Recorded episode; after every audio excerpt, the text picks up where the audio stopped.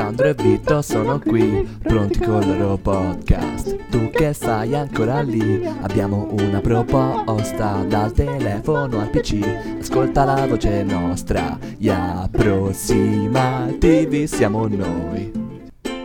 Gli approssimativi podcast. Ehi là! Ciao a tutte le approssimative, gli approssimativi che ci seguono. Sono un po' emozionato perché è tanto che non ci sentiamo e non so se sono ancora, se sono ancora in grado di, di, parlare con voi, ma eh, probabilmente sbaglierò tutte le frasi, ma non è un problema. Siamo stati un po' assenti, vacanzina, pausetta, uh, ci sta, problemi anche di, di connessione di traslochi per il buon Sandro, che al momento è ancora uh, rippato, ma tornerà presto. Io sono con poca voce, ma probabilmente ancora più sexy del solito, eh, perché ieri abbiamo suonato, cantato, tante cose. Qua questo è l'episodio 68 e per festeggiare abbiamo fatto un Woodstock uh, amore libero uh, ai parchetti.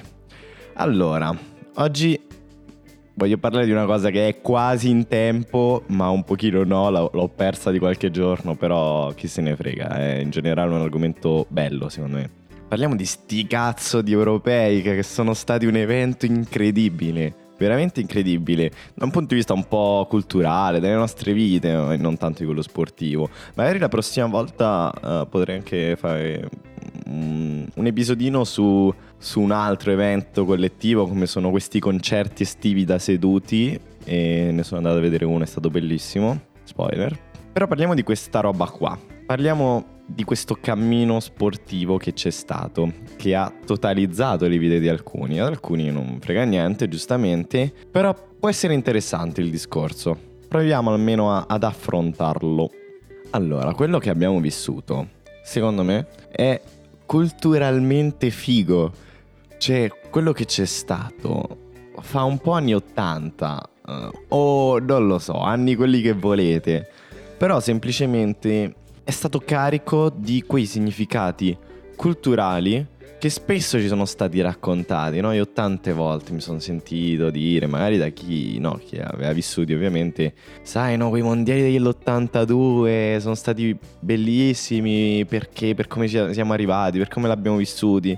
Cioè, quelli del 2006 quasi non, non se li caga la gente, no? Mentre per chi magari ha vissuto solo quelli, no? Era, è un evento incredibile, ti riguardi quelle immagini sono emozionanti, è stato incredibile quel cammino anche perché giocatori fortissimi, partite incredibili, quella roba con la Germania, con la Francia, insomma tante cose.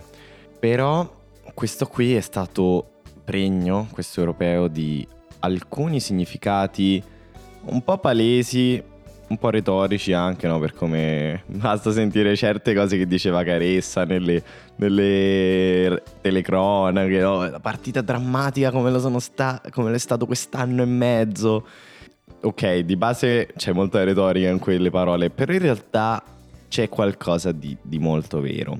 Io, eh, quando ce ne sono stati il percorso con Conte, no, che erano sempre gli europei, mi sembra, lì ho scoperto che, che, era bello vedere quelle partite e che era fondamentale vederle con qualcuno, con la gente proprio, col popolo.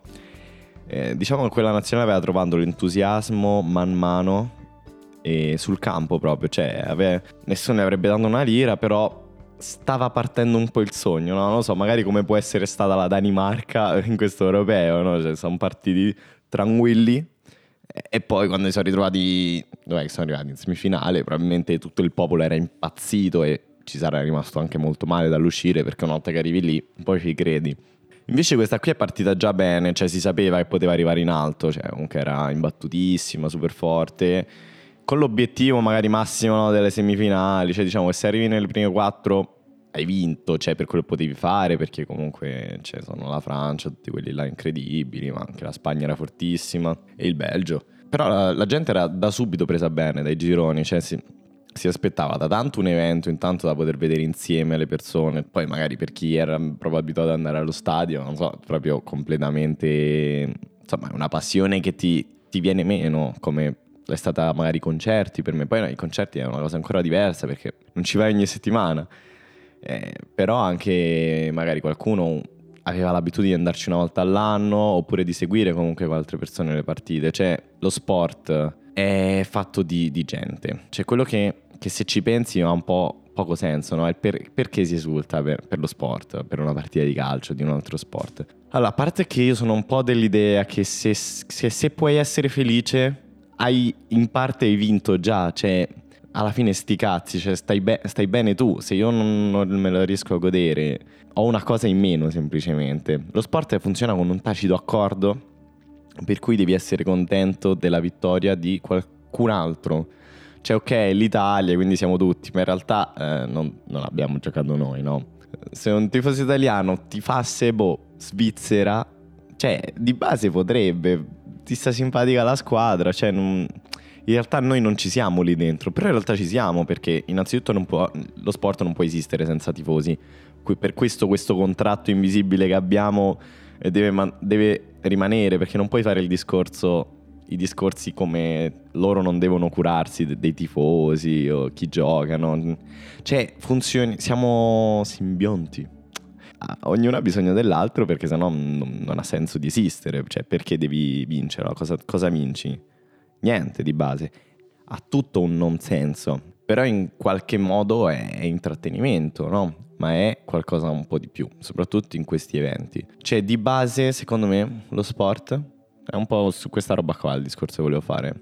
È la cosa più vicina che abbiamo a quello che possiamo vedere nei film, o giocare in un videogioco, leggere in un libro, in un libro, o mettete la forma d'arte che volete. Qualcosa che, per cui noi diciamo la vita è noiosa, noi vediamo i film perché la vita è noiosa, cioè spesso si dice questa cosa, non lo vediamo solo per quello, però in parte sì, c'è l'emozione, il volersi immergere in una storia che noi non potremmo mai vivere, ma che in realtà nessuno vive, perché neanche gli eroi più, più incredibili che abbiamo hanno proprio dei percorsi così lineari così incredibili e così brevi anche, come possono essere le avventure di film, addirittura andare in mondi fantastici, cose che non esistono. Però in generale eh, sono esperienze che non esistono nella nostra vita. Cioè noi poi dobbiamo riportare quelle stesse emozioni nella vita di tutti i giorni, un po' questa l'arte. Però lo sport è l'unica cosa che ci permette di urlare. Cioè, urlare è una cosa socialmente inaccettata. Non puoi urlare in giro a caso, no?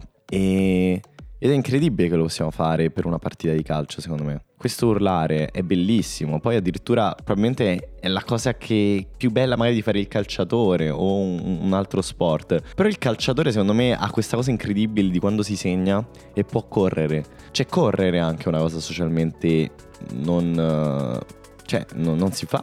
Non, correre come, come gesto di, di, liberazione, correre urlando. Io sono molto per le esultanze quelle alla Fabio Grosso, alla Tardelli, di, di, urla incontrollate mentre si corre. Che poi corri e dove vai? Dove sei? Perché stai a correre? Cioè, vai magari sotto i tifosi. Ci potessi andare anche camminando, no? È, è proprio un gesto uh, catartico, no? E sono cose incredibili che non abbiamo la, la possibilità di, di sperimentare. Questi europei secondo me hanno avuto questi signa- significati cult- culturali cioè li riuscivi a percepire proprio, non è tanto un discorso delle balle.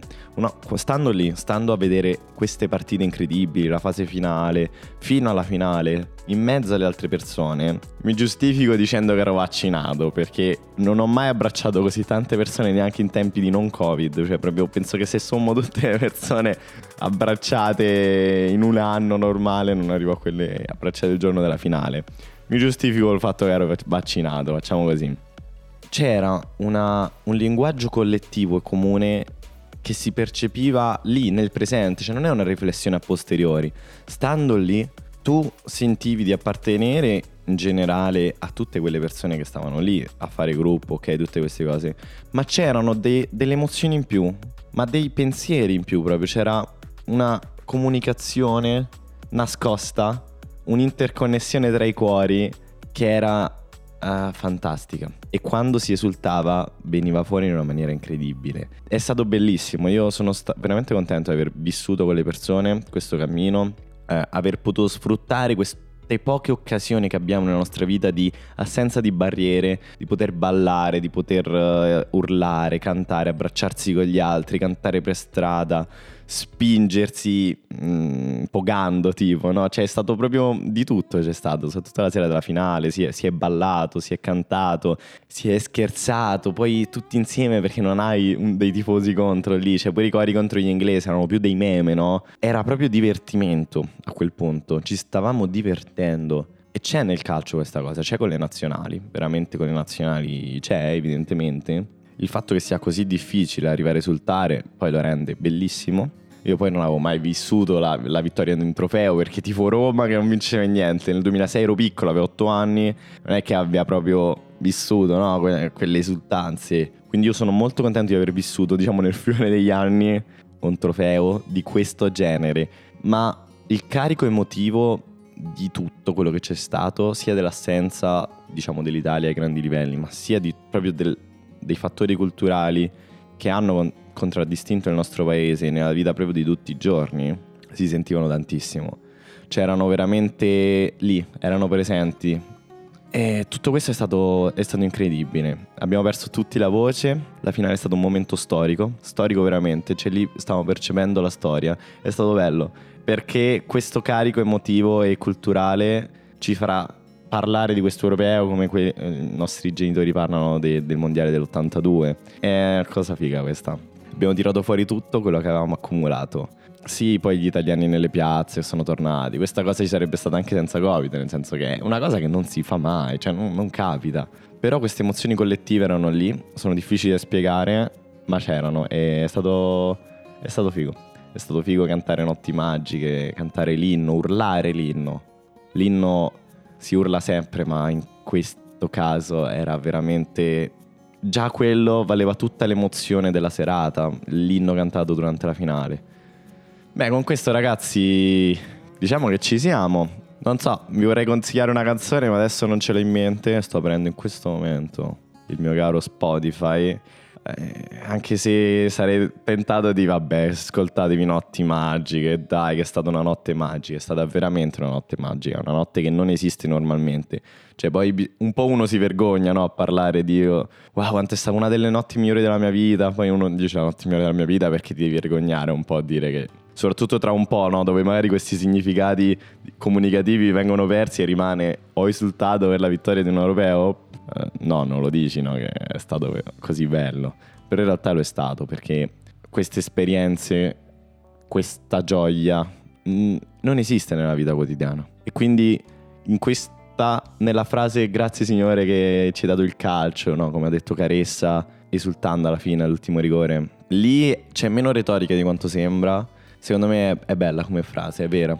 Cioè, mm, lo sport esiste, deve esistere, deve esistere, fa parte, è, è naturale che esista ed è bellissimo che esista, perché è il film, è la guerra che vediamo nei film, il dramma, ma nella vita reale. Più di così, dai. Direi che ci possiamo lasciare. Voglio solo dirvi che l'entità dell'emozione può essere comprensibile, immaginabile, ma quella metacomunicazione di cuori connessi non fa parte delle nostre vite ed è stato bellissimo. Ci vediamo al prossimo episodio con Sandro, senza Sandro, forse senza Sandro, ma forse con Sandro. Ciao raga. È finito, è finito, è finito il podcast. È finito, è finito, è finito il podcast. Gli approssimativi podcast. Al prossimo episodio.